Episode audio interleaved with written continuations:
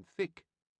He speaks French, English, and Latin, and a little Italian, plays well on the lute and harpsichord, sings from book at sight, draws the bow with greater strength than any man in England, and jousts marvellously. Believe me, he is in every respect a most accomplished prince.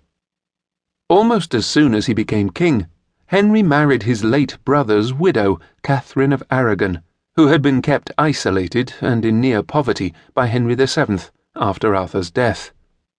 It was as much an act of chivalry as it was of statecraft for the young monarch to rescue the sad princess and make her his queen.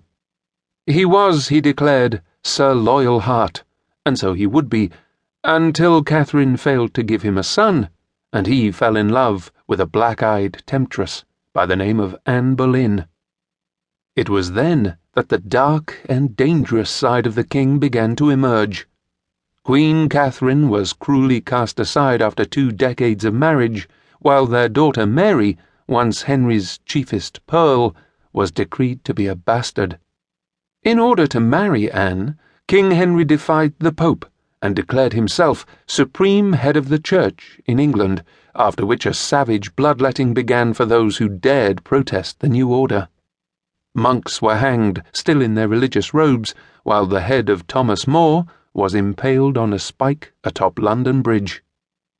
Unfortunately for Anne Boleyn, the woman who inspired this religious revolution, the king quickly grew tired of her.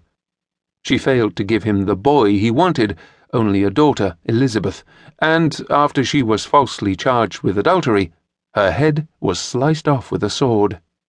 Ten days later, Henry married wife number three, Jane Seymour, who earned the mercurial king's eternal devotion by bearing him the son he believed to be vital for the realm's future stability.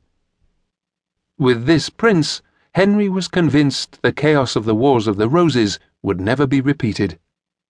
But there was still plenty of blood to be spilled. 1. Henry VIII, 1509 to 1547. Up the stairs, pulled by an engine.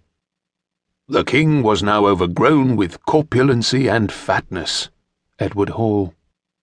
By 1540, Henry VIII had discarded his first wife, Catherine of Aragon, and beheaded his second, Anne Boleyn, on a false charge of adultery. He also married his third wife, Jane Seymour, who died right after giving Henry the son he had desired all along. Now, as the king grew monstrously obese, three more wives were in for the royal treatment.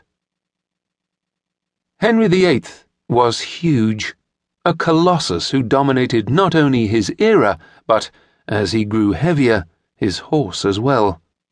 The poor beast was on the losing end of the chunky king's decision to don his plus sized armour, saddle up, and lead his English forces into battle against France in 1544. It was no longer a glorious young prince who was to lead his Englishmen toward Boulogne, wrote Antonia Fraser, but an unwieldy invalid who had to be winched aboard his horse with his armour cut away from his swollen leg.